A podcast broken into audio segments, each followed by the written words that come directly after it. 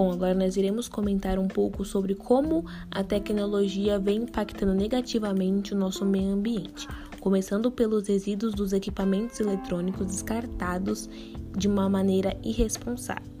Nós sabemos que todos os eletrônicos que nós consumimos, tais como o celular, o computador, o notebook, que seja o tablet, eles possuem muitos componentes eletrônicos e muitos deles possuem uma mistura química tóxica.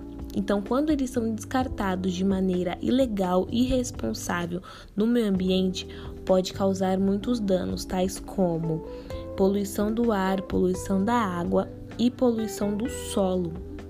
O lixo, que é o lixo eletrônico, nem sempre ajuda nesse quesito, porque para reciclar esses materiais, eles geram poluição eletromagnética e um altíssimo consumo de energia.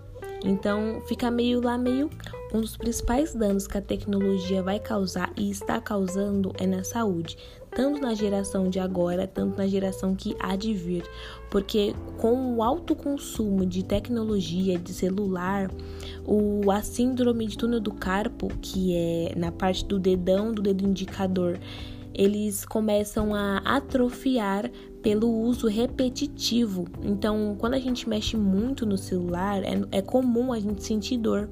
Então, isso vai gerar muita síndrome posteriormente nas pessoas, tanto de agora e principalmente nas pessoas que estão vindo na próxima geração, se isso não for cuidado e conscientizado.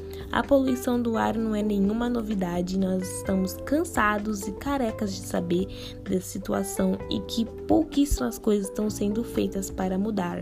A camada de ozônio está altamente degradada, as fábricas também não contribuem com a sua emissão de gases poluentes, ainda mais que tem um aumento muito grande de construção de indústrias, fábricas nesses últimos anos.